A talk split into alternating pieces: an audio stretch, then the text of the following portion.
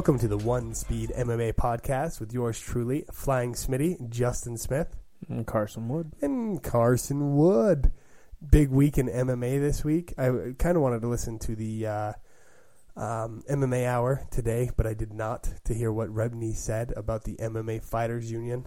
Actually, I guess it would be MMA, MMAAA, A A A A There's one extra A if it's in Canada. A. Mm-hmm. That makes it a question, though, doesn't it? Uh, A makes it a question, eh? you see what I did there? you think you're so damn clever. I think I'm so damn Canadian.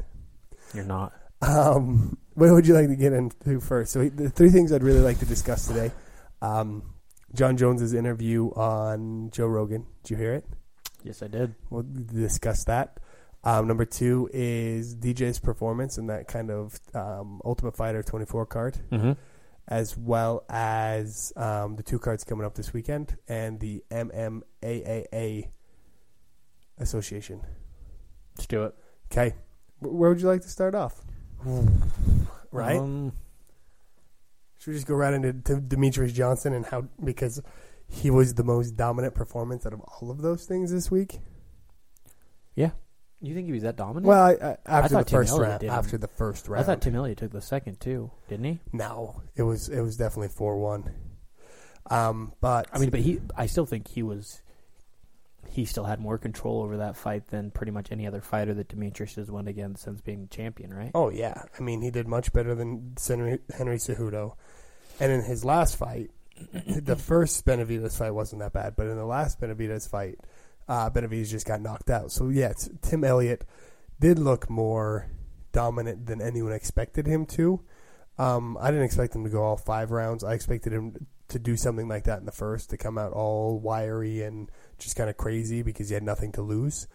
Um, but I didn't expect him to get out of, you know, I didn't expect a decision due to the fact of how dominant DJ's looked in the last couple fights after people were kind of giving me a hard time for just going to decision.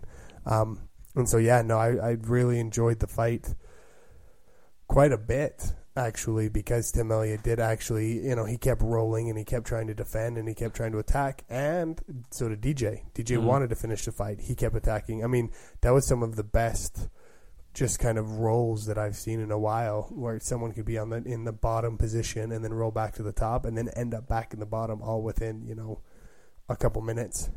Um, I know he probably. I mean, obviously wanted to win, but dude, he's he's got nothing to, to be depressed about after that. No, absolutely. I mean, like everyone said, nothing, never has a fighter's stock gone up as much in a loss as his did maybe Chael Sonnens. to Anderson Silva. Oh yeah, that's it. That's uh, comparable, but I still Yep. don't think it's the same thing. He was he was moving up the rankings, like he was the number one contender. Tim Elliott was Mm. By default of a competition. Yep. We all still think that you know Cejudo or Benavidez is still going to be the you know the number one and number two contender. So I mean, with that being said, he th- that is more of a standout performance. But Chael Sonnens went up. That's I- why he got the rematch. I was actually thinking about that with um, Henry Cejudo if he would have won and potentially got the rematch, and he may have had to fight one more time before he did. Um, I don't know if Benavidez is going to get an immediate rematch, but what I was thinking is, would Henry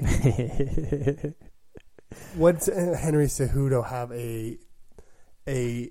I mean, obviously it would be a different fight, but would he have the best chance out of anybody right now, based on the fact that he wasn't prepared for Demetrious Johnson's MMA wrestling and his just brute strength, and now that he could actually plan for that and and adjust to that, if he'd be able to get out of the first round and maybe even provide him, I mean, provide him a more difficult matchup. um, His striking looked much improved against Benavidez. And I guess let's just move right into that. Who do you think won that fight? Benavidez. See, and I thought it was a lot closer. I thought, Well, I thought it was close, but I mean, if I'm if I'm saying who I think won, Yeah. Um, and I probably would have picked Cejudo. I just didn't want it to go to the, to uh, a draw, and I thought that there was a good chance with the point being taken away that it could have gone to a draw. I honestly missed a lot of that because me we were talking about politics so much. But um, what I, I mean, so I could, I'm totally fine with being wrong in that. But um, No, and I mean obviously you saw it the same way as the judges, in that I watched quite a bit of it. I thought Cejudo won the first. I would I would have said it was three two, and then you take away the point. I would have gone for a near draw. I understand. I mean, neither neither was super dominant in the fight, and Benavidez definitely looked better towards the end. Um, a lot of people say, "Oh, he threw more punches, but he was hitting air," and I don't believe that. I think both of them. You know, when you, you're 130, 125 pounds, and your arms are only, you know, like two feet long, there's no way you can get one person can get in close enough to hit somebody, and they're not going to be close enough for their opponent to hit them back. Mm-hmm. You know what I mean? They just don't have the arm reach. They're not Jon Jones versus you know OSP or whatever, where their freaking arm length is just astronomically different. In the title fight, it was. Well, yeah, because Tim Elliott's a bantamweight, and he even Mhm. mentioned he's going to go back up to bantamweight. I mean, it, that is kind of a sh- like a terrible thing to put him in because if he doesn't win that fight, it's kind of hard to put him back in the mix at 125. You know, like Elliott? yeah, that's kind. Of, it's kind of. I didn't think about that until after. It's kind of a no win for him unless he actually does take the title. Because I mean, he's back in the UFC, and if he doesn't just dominate the next three fights, he's not getting another title fight again anytime soon. No. And the only way he would really be in the mix is if DJ goes up. So I mean, it makes sense for him to go up to bantamweight. A lot of people have been talking about wanting to see DJ go up immediately to fight Dominick Cruz. Obviously, that's not going to. Well, it could happen, but I think everybody's waiting for DJ to, to break Anderson Silva's title defense record, and then after that, I think it's free game. I think he's got one more to tie it and two more to beat it. And I think, I mean, really, all you have to do is just throw anyone you can at DJ, let him beat him, get that record, and then I think he starts moving up and down a little bit more and, and, and trying different things. Um, one huge thing about this card, well, two huge things. Apparently, they only sold like a very low amount of tickets, and there was a very low amount of viewership on this card. Well, didn't you? Did you? You saw the stadium, right? Or the like arena? Two, uh-uh. It was. It was incredibly bare. Yeah, they, It looked like an actual TUF finale. I thought it, they sold like two thousand tickets or something like that. it was awful. Yeah. It was not good. That's one thing I didn't notice until afterwards. But yeah, apparently, Is that the death of TUF? yeah, absolutely. DJ made like three hundred fifty thousand dollars. Um, T- Tim Elliott made hundred thousand dollars disclosed. Apparently, more fighters made Reebok money on this card. I think they were saying like certain fighters made more off their Reebok money than they did their UFC show money, Hmm. which is like uh, it's a really really sad card. Um, and of course, the number one comment on Twitter during it was when Tim Elliott went to the uh, Harley dealership and they asked him how long it was going to be before he had to sell his Harley in order to be able to pay for his training camps. Because Carla Esparza, uh, one of the women who won the the strawweight, yeah, the strawweight, no, no, sh- yeah, right, one thirty five, bantam women's, No, she didn't win one- bantam, she didn't strawweight win. doesn't exist. She didn't win 135. She won 115. Oh, Ed, Adam, uh, the Strawweight. strawweight, yeah, I was Bantamweight. right. Bantamweight's one. Yeah. Yeah, I just gotta Bantamweight's believe in 135. myself. Believe in the ball and throw myself. Did you Yeah. see the, her whole beef with uh, Claudia? I didn't see it. I just saw that Claudia. They said that she went all in on that fight. Well, so Claudia was calling her out, essentially calling her like being a bitch, not in the sense of a woman, is essentially bitching out. And uh, and then she came back. And was like, didn't we have two fights scheduled? Which I never knew about. She's like, didn't we have two fights scheduled that you didn't show up to? And uh, yeah, it's it's heating up with those two. Those two are going to fight. And I guess that she was just, um, Carla was just kind of like saying that. I guess she turned down the contract because she wanted more time to train or maybe get her weight down. I can't remember. Or she's been not, she hasn't been training, so she wants a full camp or something like that. I can't. Well, maybe Claudia should buy her her Harley Davidson so she has enough training money. Make sure she gets into the ring. I, yeah, I mean, I would like to go straight into the MMA Fighters Union right after that, but let's talk about this card a little bit more. Jorge Masvidal, Jake Ellenberger. Ellenberger gets his foot caught in the cage. What are your impressions on that? Should have been stopped before. I guess that's a good point. And a lot of people said Jorge Masvidal was going to win no matter what. So his his foot getting caught in the cage is of no issue or of no surmountable issue. Well, I mean, so is there an is there an argument? I haven't looked at anything online. Is there an argument being made that it shouldn't have been stopped? Yeah, that he was intelligently trying to defend himself. No, it's up to the ref to protect No, but Herb Dean said it was a. He asked if it was a malfunction. You didn't hear the conversation in between. What? He said his foot was caught in the cage. Is that considered a malfunction? And they said no. And then they went to the MMA like judge, like uh, the guy that knows everything about everything, just like they have in the NFL. and he said he was unable to defend himself, so it's considered a TKO. right. But it was called because Herb Dean didn't know what to do because his foot was caught, and he wanted to call a timeout to see if it was a malfunction or not. No, I mean, it, you got to save the fighter from taking more damage. It was over. And I agree. Um, to, in this one, I mean, if it's a different situation now, obviously going forward, we can figure out whether they can call a timeout for a malfunction. This isn't. Well, what are the, I mean? Fighters stick their foot in the cage on purpose. Yes, and So- that's that's actually what I was going to get to. So go ahead. That's the thing is like if they stick it on purpose. So all of a sudden, let's say that they're doing that and they get caught, and all of a sudden they fall, they can't get their foot out. You're just gonna have to say, no, no, that should have been a timeout. It's like, no, you stuck your foot in there to get leverage on purpose or Mm. to prevent leverage. I don't know exactly like the ins and outs of it. It's like, no. And he'd already he'd already taken a ton of damage in that first that first fury flurry, I should say. So I actually have to eat crow on that card on that fight. I said Ellenberger was So going to go in, uh, go in there with nothing to lose, and he was going to win. So did I. well, I don't think I said it quite like that. I just said I thought he was gonna win. Your boy Brandon Moreno looked real good again. I guess not your boy, I like him. our boy, our Mexican boy.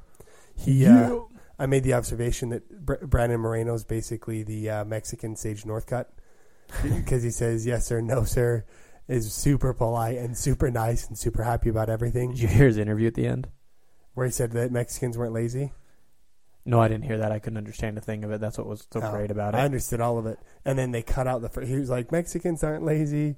They're beautiful people, or something like that. And then he started getting into like, thank you for all, everyone that supported him. And the translator cut out the whole first part of it. Who thinks that they're lazy? Americans apparently they won't build their own wall. They must be lazy. I don't know. I've never. I don't think. I mean, I guess I've kind of heard that stereotype, kind of, but there's always like a backhanded compliment. There's, hmm. Yeah, I, I didn't know that was a stereotype. He's right. They're not lazy. Not at all. I have had. I've worked with lazy Do- Mexicans. yeah. Do you like fresh fruit? then Mexicans aren't lazy. All right, Ryan Hall versus Gray Maynard. Did you see that fight? No, I, I didn't know to go get food, and I'm glad I did. Apparently, it was just a shit show. Ryan Hall did all kinds of weird things and pulled a Demian Maia where he just laid on his back and didn't do anything. good. Yeah. Poor Gray Maynard. All he wants is a fight where he doesn't just lose or just a fight, period, and he can't seem to get it. Um, Jared Cannonier in the 205 division. He fought his last fight heavyweight. He looked really good. I'm excited for him in the future. Um, the, I'm kind of glad that he beat the, the dude that he fought, Ion Cutelaba. The um, guy that Hulk. did the throat cut. Yeah, thing. the walk straight up to him and did his throat cut thing. I don't like that kind of stuff. I mean, I understand it's all for show. I like Conor McGregor, but Conor doesn't do that. He just does way worse stuff. Every all leading up to the fight. But not in the cage, man. What's that matter? You're about to fight. Everything, No, everything. Um, the fight. I mean, the fight's already sold, so it's just in the moment. And like, I mean, is there a problem with Junior Dos Santos doing the? but the- he's, he doesn't get up in their face and do it. I mean, Cain came up and got in his face. I don't remember that. He did it, and Cain the second time around, Cain walked up and got right in front of him before he did it. Oh, really? Huh? I don't remember that. You got a problem with that? I do. if you're in the cage, stand Whose your fault side of is the it? cage and wait to actually fight. So whose fault is it? Societies, So because they both walked into the middle. societies causes the issue. It was stupid because he didn't come out and do anything right after that. You figure like, oh, he's gonna he's gonna lay like Werdum. He's gonna run out and kick him. So awesome! I love that kick. I wish I would have knocked him out. it only took a little bit of time, is all. And speaking of timeouts and fights, goodness gracious. Um, moving forward, let's talk about Jon Jones's interview with with um, Joe Rogan. What I wanted to get into, what I actually would have liked to do is have both of us take one side of this. One person like, oh, did you believe him? And then actually have one person, You already know where I line up on this, right? I don't. So I'm going to ask you about it. You tell me, and I'll, I'll, because I'm assuming we have the same opinion. Go that, ahead. that he's go ahead. completely insincere and saying what he needs to that has been fed by his PR team. hmm Um, there's two major things that he said in this interview with Joe Rogan that I really disliked. I was playing a lot of Pokemon, so I didn't pay a ton of attention to it, but I tried. I, I listened to it on my way back and forth from, from work while playing Pokemon. Not just joking. Pokemon Go while Yeah. driving. Yeah, while driving. Um, trying to keep it under 20 miles an hour so I could actually catch him and it didn't hit my speedometer. but uh, there's one thing that he said where all he did is like push. Like I wasn't drunk driving when I hit the lady in the car. I was just kind of stoned. I wasn't drunk driving. I wasn't drunk driving. And then later on in the interview, he mentioned something about like, you know, I was still pretty. I was still pretty messed up from the night before. Well, he that's just what I was going to say. He did say he shouldn't have been driving. He should, well, he said because he- his friend he- offered him yeah, breakfast he, and he pushed he to could push stay to push it, longer. and then he was like, "Oh no, uh, I only slept for two hours, and I thought I was going to be fine, and I shouldn't have been driving, not because I was drunk, but but because I still wasn't, you know, in the frame of mind to be driving." Is what he said. Like he kept saying, like I wasn't, like he was really trying to get away from the drunk driving thing, but then he kept saying things that didn't add up to a story. Well, the funny thing was, is he's like, I'm a millionaire. Why would I go grab cash? Eh, it doesn't mean you wouldn't go grab cash. There could have been thousands of dollars there. And then two, um, I was actually surprised that he did say he went back and got his pipe. Yep. I mean, I think it was more honest. Obviously, you have to be careful with these kind of things. That's kind of what I wanted to. I mean, self incrimination. Usually, you can't self incriminate. I wanted to ask my brother about that actually. What can he talk about in prior cases that won't get him in either more trouble or create a case to be investigated further? You know what I mean? I think as, as soon as the charges are, are given, you can no longer like add charges onto the situation. Like, okay, cool, you were reckless driving and you're driving while under while impaired, right? I don't think that they can add things onto that like after the fact, after you're charged, I was going to say also, um, unless it's like murder or something. now I lost my train of thought. I don't know what I was. Sorry, I'm a little out of it after my game, but um, yeah, it, it just it was it was. I like his more candid interviews. I did come away liking him a little bit more, but I don't believe him. And I guess that, that you're always going to have that. You're just going to have people that don't believe you, and I'm on that side. Like, and it's not like it really affects me. I'm still going to buy all of his pay per views. It doesn't affect him. I wasn't ever going to buy his fight kit. Mhm. There's no revenue loss from our interaction. Like, I'm still going to pay to watch his fights. He'll still be a millionaire. He's still going to be a millionaire. So it's like other than, and I'm never going to have an interaction with him where he has to, uh, he has to answer to me. It's just, hey, I don't believe you, and it just doesn't affect me at all. Other than I have to commentate on it here on this platform. Um, so along with that, I Joe wish he would have done it with Malky. By the way, I would love to have heard that. Yeah, And the oh, oh sorry, that's what I was going to ask you really quick. Sorry to cut you off because I wanted to hear your opinion on this. Um, because you had mentioned to me that during the the interview that he had that they're like, "Hey, this receipt that you brought doesn't match up with the Uh. timelines," and then they brought back and it actually did have the same substance on it on with the the dick pills on the other one, right? Yeah, the Clomid. Or or is that wrong? Is it? From what I remember, and the interview didn't really clear it up in any way, shape, or form. That's what I didn't like. The guy that he bought it with, whose whose wife had the prescription, but I don't think Joe Rogan knew. Like it was one of those things where you really had to be following the story. So when they presented it as evidence in the actual court case, they realized that the dates didn't match up. And then when they presented the second one, the dick pills were on there, but he had also purchased Clomid. That's where the issue was. So yes, what they said he purchased was on there, but so was an estrogen blocker, and the guy that bought him said that he was the one. He, oh yeah, those were for me. Dick pills were for Jon. Well, and the thing is, is here's the other thing that doesn't make any sense with that aspect. The guy said that he had placed the order specifically for Jon, and then John was like, "Oh yeah, he just happened to have them, and I took one." You know what I mean? Like they just happened to be there, and I'd done it before. So why, like, when so why would one person say they just happened to be there, and the other person say that they specifically ordered them for him? And I think he said, "I can get you some dick pills. Do you want any kind of drugs?" Well, no. Well, what about dick pills? Okay, Did you like? Did you like his answer to when he said, "Uh, it just didn't add up. well, and also, why did you need them? Yeah, and he was like, "Well, I just it's like the the turn on the end of the punch." I got a big dick, Joe." Oh yeah, And it was like, you know, it's funny, but if we're like being honest, it didn't answer anything. Why'd you take it? no, he, he did continue. I mean, he did break it down a lot more. Like what? Yeah, well, his what he said was, "Have you have you ever taken them?" And he said, Joe Rogan was like, I, "I don't know." I think he said no, but he had buddies that would take them all the time. And he said, "It basically is the turn on the end of the punch, right? So you you punch and you, Bullshit. you turn, or or it makes thing like basically he was saying it enhanced the the experience. Bullshit. Well, the story is, is he likes to party, right? And so one of the guys that I apparently the one on Joe Rogan experience was like, hey, he just likes to party straight up. Like he takes those things and goes and plows a bunch of chicks. Like Bullshit. it was funny because they kept bringing up freaking his fiance, but it's like well known in that community that he runs through most of the girls in New Mexico, and they like kept saying like I've got. That's the other thing that really pissed me off, and I actually verbally said, "Dude, you're full of shit," as he was saying it. Like, if there's somebody that has a ton of respect for women, you know, with four daughters and a fiance, and it's like, dude, everybody knows you're running through women in New Mexico. Like, you can't act like all of a sudden you have respect for women you know, maybe your mom, but that's about it. You definitely don't have respect for your fiance. I don't know. I just feel like, and maybe because I've never taken dick pills, I don't know, but I just I can't. You got to get on that train. Let's go down and get some of those rhinos they're talking about from the gas I'm getting station. tested. I can't. Yeah. I like the eh, the turn at the end of the punch. Give like what does that mean? It just enhances the whole experience. That's that doesn't really work You with the turn at the end of the long- punch. Longer, harder. It gives you that pop that you need. Is what he was basically getting at. That just that's a terrible explanation for that. I can agree. I, I didn't get it. I didn't get it either. Once again, We're talking something about like I never performance as far as like lasting longer as opposed to a technique. Hey, come There's on. no technique to take. Don't point out the fallacies of this.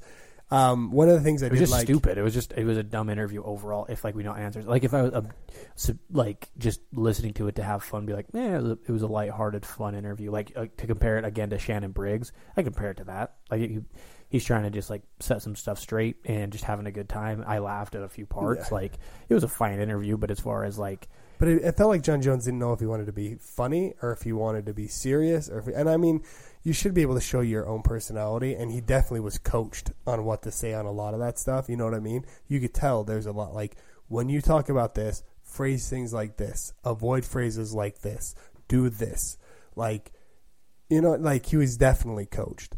Joe Rogan, I thought, did an amazing job, especially when he was like, "Hey, you know, I t- talked to my garbage man, and I hear my garbage man is picking up my trash. You know, you know, I'm I'm always humble. I'm always humble." And then he's like, and then my garbage man tells me I need to get my life together, and he's like, "You know what? That who knows what that dude does in his personal life?" And Joe Rogan immediately stopped him and was like, "Hey, man, you can't open that can of worms.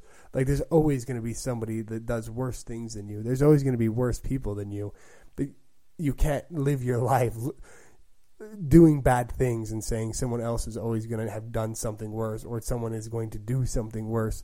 And it's weird to me that him talking about how humble he is and has always been that he can take these people's, you know, like, hey man, you need to fix your life. And then he immediately flipped it on the dude and was like, but that guy probably does a lot worse than what I do. And it's like, wait a minute, that's not humble at all. Like, that's really hypocritical. And so Joe Rogan to call him on it, I thought was absolutely amazing. Um, and he called him on a couple things like that. Like, well, he like legitimately just told me he was disappointed in him. I don't think he has any responsibility to anyone. Like Joe Rogan being like, "You're a great athlete. You have the responsibility to do better and be the best that you can." And it's like, no, he doesn't. Mm, there's a certain level of I understand where he's coming from. there's a certain level of responsibility to greatness, but you kind of owe it to yourself. You don't really owe it to anybody else. So I, I mean, the, and if you don't want it, you don't want it. But it's like he could have he could have had the world. He could be Conor Yeah. McGregor. But I think that's part of the psychological issue that leads to someone to have substance abuse like him. Like, I have to do this. I have to live up to this. These are the things that I have to do in my life. And then it becomes too much. Like him saying he drank every weekend before a fight is a crutch. Like, building. Jon Jones is the classic athlete that doesn't know how to handle fame or opportunity. And he's young. I mean, he got famous young. And so part of me is like, yeah, he's just another, you know, athletic sob story that of the of the person that couldn't control the fame and the money when they were young. Like, but no one really wants to see that. Like, as much as I dislike Jon Jones, I root for Jon Jones because I don't want to see anybody throw their life away or throw their their potential away based on substance abuse or based on psychological issues that they need to get worked out. And the fact that Joe Rogan asked him, "Have you seen a sports psychologist, psychiatrist, psych, sports psychologist?" and he says no, and then there's this kind of gap like Joe Rogan doesn't know what to say. Like, you know, when someone like my cousin Jordan, who's small potatoes, Bellator, you know, um, goes to see a sports psychologist for his for his CTE and trying to figure out his brain and get an MRI and all of that. Someone like Jon Jones could really take someone that's a professional, that's not a friend, that's not a family member, that's going to tell him what he wants to hear or love him unconditionally, and really go spill the beans to them so they can be like, "Cool, let's get your head straight. Let's get you to where you need to be." Not like, "Cool, man." Let's go smoke a bowl or let's go take a shot or let's go whatever. And do you believe he's actually been clean? No. Neither do I. Maybe not drinking, but it's weird to me that he was like, I haven't smoked pot since a little bit after the accident. But then he says he's been sober since the accident. There's a lot of things that didn't add up. The other thing that really didn't add up to me is when he was like, I take normal supplements. You know, I've got my protein, I've got my, my fish oils, I've got my liver cleanse. And it's like, Wait. the only people that I ever knew that needed a liver cleanse when I worked at a sports nutrition shop. And of course, there's other reasons for it, but were those that were cycling off of something. Like, yeah, you need it for creatine. He was an alcoholic. Yeah, exactly. He Maybe needed it for yeah. that. But you use it when you cycle off of steroids and you need to clean everything out of your liver because that's where all of it's just hanging out. But I, I assume there's other stuff for that. The No, liver, the liver catches is. other stuff. So, I mean, but overall, I mean, All kinds. Uh, it catches all kinds. It's like the JFK toxins. assassination. Just too much adds up to not be dubious. And the other thing, like to get away from just the substance abuse, that made me think he would actually have lost to DC. So I think it actually kind of did him a favor when he was talking about how he bulked up and it really, really didn't work out Oh, for him, and how he's only been ju- doing jujitsu. And it was also interesting. I actually like that he was so candid about this, though, when he was like, um, "My goal is to never get hit in the head again." Yeah. The other thing about power. and then not training with those like douches that come in. Sorry, go ahead. What power lifters do you know that aren't using steroids? That was like the whole concept of bigger, faster, stronger. Like power lifters, they have to go bigger and bigger and bigger. They're like the number one users of steroids. And he's like, I was just in a power, I was just in a power lifter gym for like a year and a half. You know what I mean? Like, and I'm not saying that You if you're a power, if you're a power it. lifter, I'm not saying you use steroids. I'm saying that there's a higher propensity for steroid use in a power lifter gym than there would be in a normal gym. Especially because you get injured so much.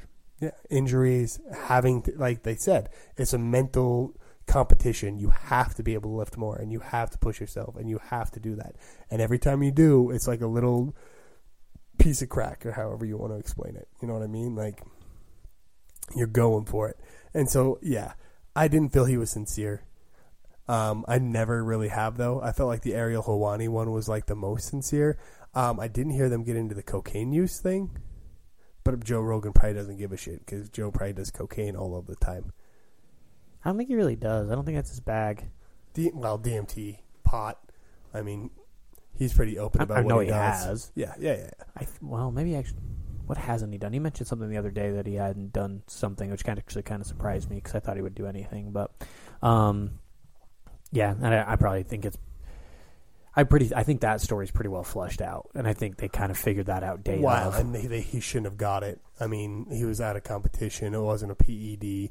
They should have never released what substance it was. Like, that's where I kind of get irritated. Where it's like, yeah, everyone wants to know and complete transparency, but we can have complete transparent. We can't have complete transparency for like three weeks on a Clomid, but all of a sudden he does cocaine, and we know the next day that he the substance he used was cocaine. Like, that's not cool.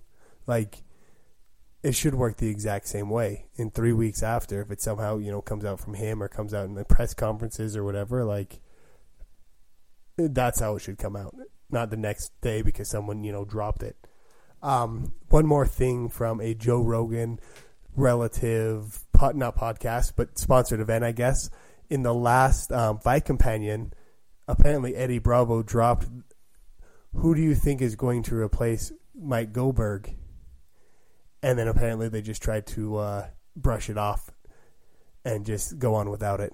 So it sounds like Mike Goldberg might also be replaced in the UFC. Whose decisions on that is that his or is that? I don't know, and nobody knows. I feel like, Mike Goldberg said he would stay though. Uh, the last thing I remember him on um, of course, what the hell else is going to do? before UFC 200, they asked him like, "Hey, if Joe Rogan goes, what are you going to do?" He said he'd stay around. Of course, That was before they sold. of course. Matt Hughes is gone. Chuck Liddell's gone. They cut. They're, There's they're- more layoffs coming too. What they said. But do you remember we had that conversation? As soon as they started laying people off, we said, "Why don't they start laying off the Maybe Matt get- Hugheses and Chuck Liddells first and Maybe save we a whole get bunch the of best money?" of both worlds. We get Brian Stann and Dan Hardy. and then intermix with Dominick Cruz and Well, they Chael- can do the after guess show. I don't care. Sonnen. They can do the after show, but I want those two doing the fight. Jon Anik will probably stay around as well. And it can do Fox, uh, Fox Sports One cards. I think my dog tooted. I will decide the the or I will decide what the UFC does. Yeah, Your dog Tell will him. toot as well. yeah, he will toot. Give me Dan Hardy and Brian Stann, Do it. or Dan Hardy and But they're both, Dominick Cruz. but they're both like breakdown announcers. They need, uh, they need a color commentary. like what Joe does. Mike Tyson. Yeah. Like what, yeah, Dan Hardy. No, Joe still does the breakdowns. Mike Goldberg would be considered color commentary because all he says commentary. practically identical. Yeah, that's Brian Stann. That's all he's going to do. We're going to demote him. Yeah. I don't know if that's a demotion. He doesn't have that job right now. Here are the five phrases that you have to say this entire match. Well, it's actually more of a conversation. I guess that's true. And But imagine getting two like key analysts trying to talk over each other. they wouldn't talk over each other. Well, you would hope not. Do we? Yeah, all of the time. What? Or uh, we- we uh, say- it's- you- We say What are you sorry to about? cut you off at least once a podcast. that's Uh, because so, not, uh, there's not action going on. Like if there was the action going on, you would just shut up. You just wouldn't say anything. Yeah, I mean that's Dan Hardy. I mean that's almost what you fault him for. He gets too excited about what's going on to, to remember to actually break it down. What Mike Goldberg does is not that difficult. Mm-mm. Dan, Brian Stann and Dan Hardy, they could probably alternate. They could probably switch it up if they wanted. That's what I'm saying. And You be like- DC, Dominick, Brian No, Stan. they do the after. Listen, you don't understand how this works. You're bad at this. Listen, you're better at picking fights. Just All right, understand okay, me. I'm okay. better at picking You announcers. pick the announcers. I'll pick the fights. We got another decade of these guys, so you got. Uh, let me pick. I'll do. I'll do us right. I promise. Um, And think about it. It could pop off at any time and get into a fight between the two of them, and then there's two uh, fights going on at uh, once. are they the same weight class? No, They might be now. no. Brian Stann's probably only about 185. No, he's probably about 205. I think he's probably 225, and then You think? and then Dan Hardy's probably 205. Well, because Dan Hardy's probably is planning a potential comeback. Yeah, yes. He's not coming back. I hope. I hope, man, just for him, so we can see the his dual wolf Roman inspired tattoo on his chest in the octagon one last time. Why doesn't he just do the pod or the? Uh, I almost said podcasting. Why doesn't he just do the announcing without having a shirt on? He should. Both of them. You are good at this. I told you. You're great at this. And then they, the fight could pop off at any time. It could. Their buttons on their shirt could too. They could Mhm. start with their shirts on, and then they could- could pop off. Mm. I'm good at this. Sign me up. sign sign me up just to watch. Um, so let's talk the MMAAA. Hey, No, A Canadians. So this is Bjorn Rebney, right from Bellator, who everyone hates and is kind of calling a necess- necessary evil. Who is I was reading about this right before we started. That's kind of why I know all this information. Um, who is a sports lawyer, is a sports uh, attorney, um, who also is like an agent in a whole bunch of different things. Who is the spokesperson for this fighters association, Mixed Martial Arts Athletics Association, um, with headed by GSP, which involved T.J. Dillashaw, Cain Velasquez, um, Tim Kennedy, and and Donald Cerrone. So it's they've got some of the biggest names out of all of them as compared to like the MMFAA or whatever it is, the Fighters Association, and some other one. And those ones have not gone well. The RFA or whatever it's called. Um, a lot Leslie Smith and a lot of the other fighters that were in the MMAFA have left. Um, and and uh, Couture said he may be interested in working with the MMAAA. Tim Kennedy called Rebney a necessary evil. Um, how much have you read on this? Absolutely nothing. Okay, so let me break this down to you. The reason that they've got Bjorn Rebney, even though he had a lawsuit with Eddie Alvarez, um, King Mo Lawal, and some other Bellator fighter, and was known to be kind of a dick, and immediately booted when Scott Coker became available, is because he's one of the only people that's ever run an actual promotion. Okay. So he could, he knows the ins and outs of how the UFC or you know or Bellator or WSOF should function. Um, one of the things that he's basically promised the UFC is if they come and talk to them, they will not um, put them into any prior lawsuits. Basically, meaning like, hey, anything you guys did in the past is fine. We won't take you to court for it, but we do want to talk about um, fighter pay, about pensions and health care, as well as there's one other thing, and I'd have to look it up. Um, but Tim Kennedy himself is like, hey, he's a necessary evil, which is weird to me because why would you want someone that you dislike or so, like you know someone that you can't trust being the mouthpiece of your organization just because they know more than you do about something? People act in their self interest. Like he's not going to screw over the Fighters Association. It doesn't benefit him to do that. If he's bad at what he does, then there he loses out on the opportunity. Maybe I don't understand how it works, but I mean, if he's if he's a necessary evil, it probably just means he's good at what he does. Yeah, being a huge dick. And I guess I mean a, a sports some lawyer industries and need an, that. a, and an agent. Yeah, I Some mean most industries- agents are jerks. like y- there are just some industries that like in business the best businessmen are ruthless which is shitty like it's not a position i want to be in but it is like it's a necessary evil like you said 100% They've got the biggest names, and it's interesting. Uh, The, the hard part is, is it's the same song that all of them have been singing. Like a lot of fighters are approaching us about this, but they definitely have the biggest amount of fighters. The weird part is, is why why not build uh, at least one Bellator fighter? Like as dumb as that sounds, and as as minute and how little it actually means. Like it would have been good to see someone that's actually worked with Bjorn in the past be like, okay, cool, I'm here too, and I support him. But no, it was all UFC fighters. And I guess it's a UFC Fighters Association, but really it would be all fighters in the long run. well he's i don't think that really matters if if I- he's if he's good enough to like bring them a plan and it looks like it's gonna it's gonna benefit them for the future they know what they're looking at like it would i guess it would be look it would look nice to play nice with the bellator fighters but You're not Yeah. coming in very strong over here. sorry No, you're good. Um, I just I don't know. I, I think again, like I, I literally like I know nothing about it other than what you're telling me. Other than from what I'm seeing is that the the fighters are much more educated on their situation than I am, and I don't know how it worked. Maybe the Bellator fighters weren't weren't approached. Um, maybe it's because they are getting like there's it's, I don't know It's direct competition against the UFC. well, and I don't know if it's a problem with Reebok or anything like that, but maybe they're like we're making good money. Like but all all MMA fighters, if you really want an organization, should eventually be involved. You know what I mean? Like you should be like, cool, you just fight your first professional fight or your first two professional fights, join the union. I mean, that's kind of how it is with um, actual unions within the United States. Like, cool, you're going to be a steel worker, join the union. You're going to be a police officer, join the union. didn't Jose Jose say that he was going to join too? This one, Yeah. I don't know. Um, I do know that you couldn't get a group of fighters that are less vocal and seem more naive about things. I mean, GSP was vocal about his last contract, but other than that, he's been very quiet. Cain Velasquez is very quiet. TJ Dillashaw is really quiet. Other than Tim Kennedy and Donald Cerrone, most of these guys are not very outspoken and Well- not very like in your face about anything. Well, Donald Cerrone's not really like he's actually pretty pretty quiet about his contract, Well, he's He's a actually- company man, right? and So that's, why it's a big of- deal. Yeah. So I I don't know. Um, more to unfold on this because they're going to start talking. Uh, it's interesting that they're basically like, "Hey, UFC, we won't go after you for anything prior, so let's uh, let's just get past that and really actually work together." The UFC came out and did uh, basically a one sentence, not rebuttal, but just kind of like, uh, "We think it's great that the UFC fighter, that any fighters would come together to discuss or further the best."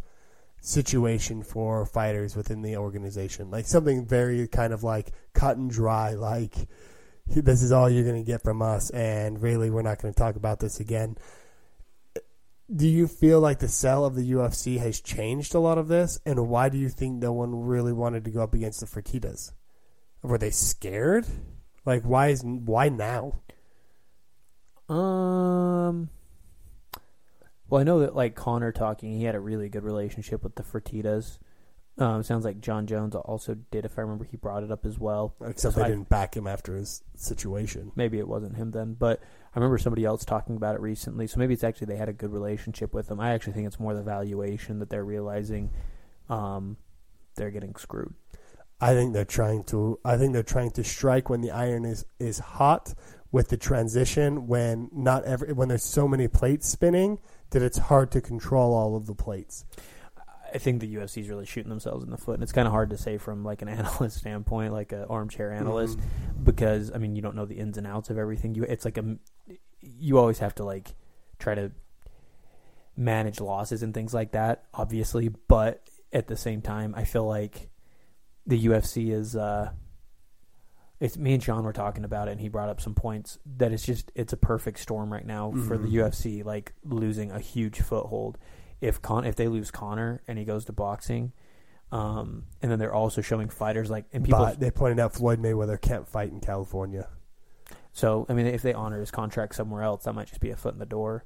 Yeah, Like, and it doesn't have to be Floyd. Of course, it, we think it probably has to, right? yeah. Like, who else is he going to fight? But it could be Canelo. Um, I think it's a smash and grab. It's got to be Floyd. So, Yep. but maybe it's like one of the other commissions will fall. So why can't he fight in California? I don't know. I was reading on Reddit. They were like, it, "This is just all a a, a ploy or all a, a, bargaining tool because um, Floyd Mayweather either won't or can't fight in California. It's one or the other."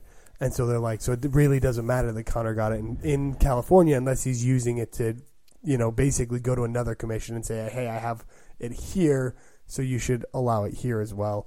Um, but really, it's just a, a bargaining tool for him against the UFC but it, Floyd Mayweather won't or can't fight in California. And I'm not sure the stipulations, um, but I trust Reddit enough that if that guy was wrong, he would have been eaten alive in the, the following comments. I'm not. I, I'm not saying he's fighting Floyd. No, no, I know. I'm just mean. saying it is a perfect storm. It's a it's a nightmare scenario right now for the UFC. Um, it's not good. Nope. Well, it's great. It's great for us, and it, hopefully, it's great for the fighters. Obviously, the UFC is not going anywhere. They're renewing a lot of contracts at the in like 2017 and 2018 TV contracts and different things like that. So it'll be super interesting. That's one of the things they actually brought up. Now that I remember it, um, 2018 they would renew with Fox, and they're looking to make like 450 million dollars on their new contract, like four times what they signed for just a little while ago. And the last thing that you want is a player or athlete dispute during contract negotiations. So Right. that's kind of why they're getting into this now to give them enough time to cause an issue or to give them enough time to get something worked out before the new contracts are worked out with Fox. So it's kind of, I mean, maybe that's why it's happening where everybody's coming at it at the same time. But eventually, these guys, these all of these uh, organizations are going to have to cannibalize each other and either work together. Like I feel like everyone sees a, a way to make quick money on something that they understand. So like Bjorn jumps on and all of a sudden wants a fighters association with what he knows. Um, one of the, the MLB fighters or uh, association guys is going to jump on and he's going to start one. I feel like these guys are like, man, there's a, a, a good chance of making a lot of money doing this. I should strike while the iron is hot and we can get people on. And the fact is, is, is instead of making Turn that off. I must have said something because it started recording my voice. um, but instead of like trying to just be like, cool, we we're gonna make all of these things because someone eventually is gonna get it right, and whoever does, the the heads of that are gonna make a lot of money, and actually just be like, cool, we're all in it for the same thing. You're really good at what you do. I'm really good at what I do. How about we all just come together and do this? But that's not how business works. They'll have to buy out the other ones or outperform them in order to get rid of them Mm-hmm. and it it it sucks. And I'd like to get into the history of the the Major League Baseball and, and NFL and that, and say you know how many unions did they have when they first started before it finally shuffled down to the NFL Players Union or Association. And one last thing, apparently the UFC fighters only make eight percent of like the total income of the UFC, and most other unions, athletic unions or associations, are split 50 50. So they really are getting the raw end of the deal. I even think that the eight percent that they're making still fifty per, is more than the fifty percent of the other people. So What do you mean? so eight percent of four billion is higher than fifty percent of fifty million. One more time. That might not actually be. Those numbers might be. So eight percent of four billion is how much? No, you do 10% would be like 450 million, right? What's that? If you did 10%, you just upped it to easier math, it'd be like 450 million. And then what's fifty percent of fifty million? Twenty-five million. So even if there's Our math is wrong, but yeah, I understand what you're saying. so like eight percent of a greater whole, You don't feel like the NFL is worth more than 4 billion? the NFL teams are worth more than four. Yeah, billion. They're ridiculous. Yeah, yeah, like, it, wait, were you talking about the UFC was only getting eight percent, or UFC fighters. oh, and you're saying I thought you meant the other promotions. I'm sorry. Um, yeah, you're probably right in that case. And I thought you were saying the other promotions because it's like okay, so Bama they're get they're getting fifty percent for their fighters. No, That's no, no, no, thought you were no. saying, Compared so- to the NFL, the MLB, and the NBA. Yeah. Um, I think that's the last thing I wanted to say about that. Any final thoughts? Just watching your dog twitch over here. He's looking adorable in his in his bow tie. Is he going to pick up and run into the wall? I want that to happen. So, did you see that kangaroo today? Yeah, Speaking of fighting, yeah. So, let me tell you the story about this first and foremost. I didn't understand the context because it, it ended up in our Twitter feed, and all I saw was what I presumed to be a guy running up on a dingo and a freaking kangaroo, and deciding probably drunkenly that he wanted to fight this kangaroo. And so I showed it to my wife, and she's like, "Why in the world would that guy punch a kangaroo?" And I was like, "I really have no idea." And then I find out he was just protecting his dog from the kangaroo. what was the kangaroo gonna do? It was choking the dog, apparently. But I don't think it could actually have done it. Like T Rex arms.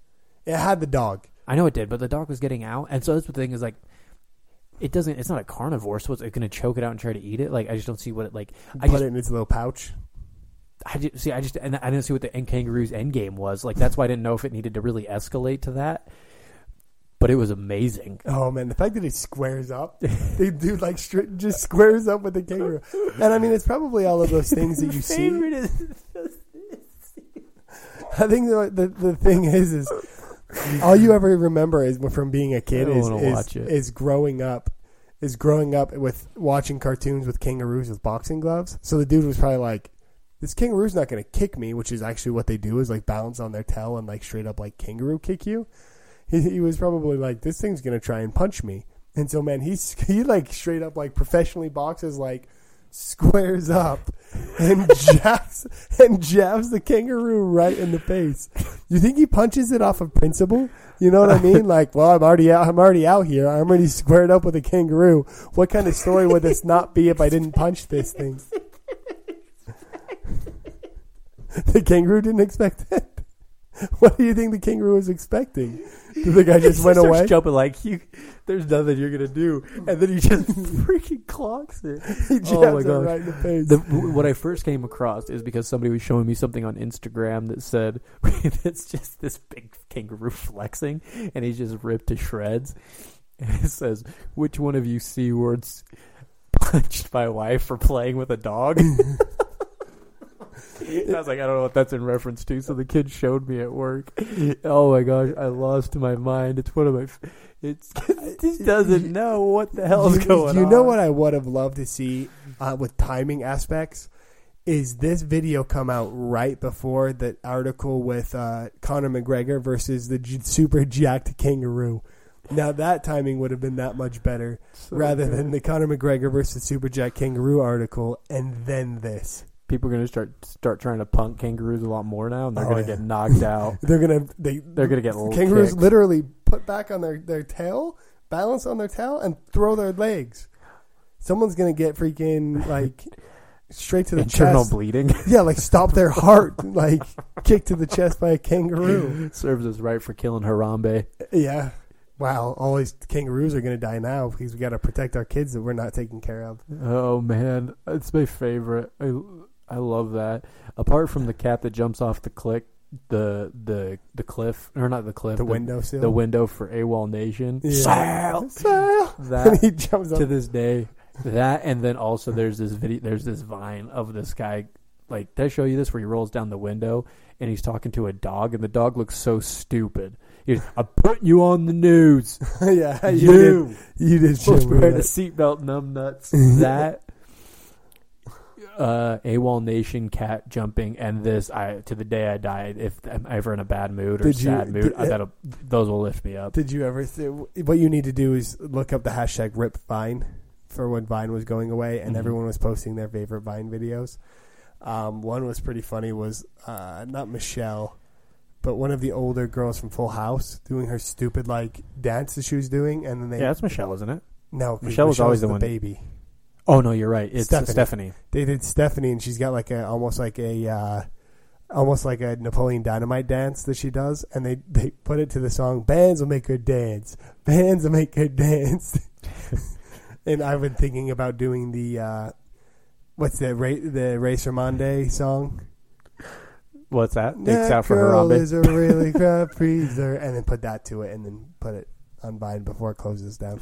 Anyway, ten minutes. Let's talk the the, the card that's coming up. Are you watching that? he's watching the video. He's watching the video again. Um, UFC Albany. Oh Derrick Lewis. Are you a believer? Are you a, Yeah, are you a fan of Derrick Yeah, I Lewis? am. He's a funny dude. Yeah. Let's watch this video again. Why? Why do we have to? oh my goodness! Why are we doing podcasts when do, when kangaroos are when getting punched? kangaroos are getting punched. Um, you man. All right, all right. Focus. Let's do this. Let's do this. All right. Uh, Albany. Give me your picks. Derrick Lewis versus Shamil Abdurakhimov.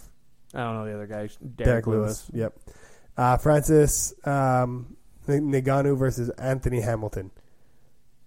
Uh, Ngannou's the French dude. right. Him. Ngannou. Corey Anderson versus Sean O'Connell. Corey Anderson. Anderson. Sorry, O'Connell. Are you? No. Uh, those are the only, Andrew Sanchez versus Trevor Smith. That's really the only important ones from this one. Andrew I mean, there's, if you want to see some up and coming fighters that weren't on this last card, um, Albany's a pretty good one for that. That'll be on Friday. Um, UFC 206. kangaroo versus man. Round two. King, Jack? Kangaroo versus Conor McGregor. I gotta take the kangaroo. Eventually, it's gonna turn into like the clown thing where someone gets punched out. Mhm. All right, Max Holloway versus Anthony Pettis. This is Anthony Pettis. this is rough because I want I like Anthony Pettis, um, but I think Max Holloway's gonna win this. I just feel like he's a 135er, and that's probably not fair to him. But he just him and the Korean Zombie. I just look at him like you're in the wrong weight class. Max Holloway? Yeah, You think he could make it to 135? no, but that's what I feel like when I look at him. When he you doesn't see look it. like a fighter. I think Max Holloway has continued to progress when Anthony Pettis has plateaued. Um, and I think it's going to be a really hard thing because he's not used to fighting at 145 where Max Holloway is. And I think Max Holloway, I think Max Holloway is the next big thing. I like Anthony Pettis. Not next big thing because Anthony Pettis will sell more tickets even losing this fight, his next fight. Um, but I, I, I like to see some fresh blood. And I think Max Holloway, after nine fights, I think he beats Anthony Pettis. and if he doesn't, I think he catches him like he did with Ben Henderson and gets him in some funky armbar. So I picked Anthony Pettis. So we have bad news for you, Anthony Pettis Sorry, and Anthony Wheaties. Pettis. Donald Cerrone versus Matt Brown. Right? I want Matt be, Brown to win, so Donald goes back to 155. That's going to be a barn burner. Um, Cerrone could out wrestle Matt Brown. He might not stand and strike with him. I hope he does, and he probably will, but he could out wrestle him. I'm going to take Donald Cerrone in this, even though I love Matt Brown, and we're all winners th- because this fight exists. Cub Swanson versus Dooho Choi. If Dooho Choi gets the hands on Cub Swanson, he's I was, going down. I was actually going to say Choi. He's got a freaking nuke for a right hand. I was not overly impressed when Cub Swanson was here. He, he seems to have kind of lost some of his drive. He seems like a super fun dude to hang out with. Um, and maybe this, you know, this fight will light a, a, a fire under his ass. But Choi's only lost one fight, and he has looked extremely dominant in the UFC. Cub Swanson's going to be a better wrestler, and we all know Asians can't wrestle. So let's hope that uh, Choi's also Everybody but Yushin. Yeah, and he's South Korean. So let's go with the South Korean. Tim Kennedy versus Kelvin, Kelvin Gastelum. Tim Kennedy. Let's just hope Gastelum makes weight at 185. Why we'll have a new competitor at 205. yeah, good- Anthony Johnson. solid point. He probably would. We probably do need him at 205 more than uh, than we need him at 185. Um, I've got Kennedy too. Kennedy hasn't fought in what like five years, six years. Just kidding. He's been hunting Hitler a long time. You know Hitler's dead. Uh-uh. He doesn't know that. No, nobody actually does. They think he's still in a bunker with uh, that chick, Ava. Ava Braun. Uh, no, you know he's in Argentina, right? Shh. He's in Argentina. Shh. You shush.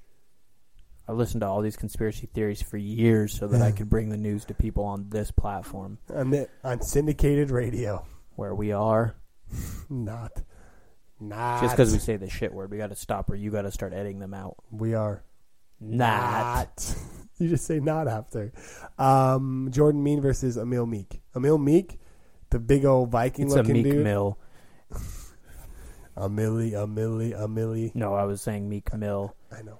Well, no, actually, you don't know because you thought I was talking about the rapper when I was actually talking about a meager mill or like a meek as in humble. Oh, like, like uh, sawmill that's making lumber. No. but as in a meal that you eat.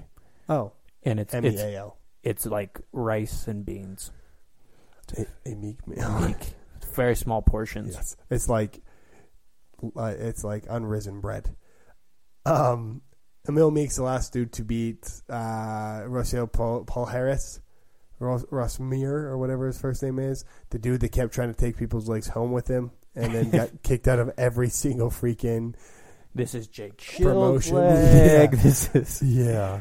That guy was a the, John Fitch. all of man. his stockings for Christmas have literal legs in them. literal legs, fragile. Um, yeah, man. So I like. I'm excited to see Emil Meek. He was supposed to fight like six months ago, and then apparently he he knew he was on something that USADA wouldn't pass here. I think in the states. So he told them they I think suspended him for a small amount of time for him to basically clear it out of his system so he could come fight. Um, him and his wife are both like models in Norway or something like that. Models. Yeah. Valerie Letourneau's They should start back. making people have to do other things if they don't want to have if they don't want to do their uh, their uh, time off. Like when they report it, like you have to divorce your wife or something. Like you have to ruin your life one way or another. You're either going to lose your wife or lose fighting. You You either you give up your son to the state or you get to continue fighting. Your You boy pick. Lando Vannata, the guy that almost knocked out, uh, Why is that my boy? because he almost knocked out your boy Ferguson, and whoever knocks out Ferguson becomes your new boy. But he didn't. If it wasn't for that slippery, slippery Harley Davidson sticker, the fight may have been over. May Slipped have. right under those punches.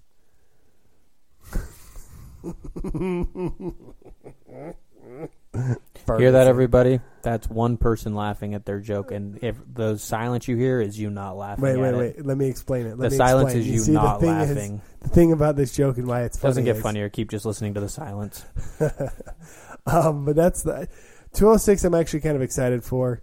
Um, not really excited to spend fifty dollars on it, but you know we we have to do what we have to do. Um, I have a company event on the 9th though, so I won't be around for that. But I do plan on watching Standard. 206. If it's not a damn tree, Hey, I was decorating for. I had just been gone for three days. you deserve I needed to it. spend some quality time with my wife, Very true. and I still got to watch the fights because I had them on on the TV and I decorated the tree. Plus, you got to talk to my brother about all the important stuff without me heckling him about whatever I heckle him about, or him heckling me about whatever he heckles me about, Or him heckling your wife. or yeah, about my dog's sweater. That's right, my dog has a sweater, and he's a black. I lab. heard when he was he has a sweater for when it's not cold outside. Actually, he says, "What do you mean I can't take off my sweater? It's I'm hot."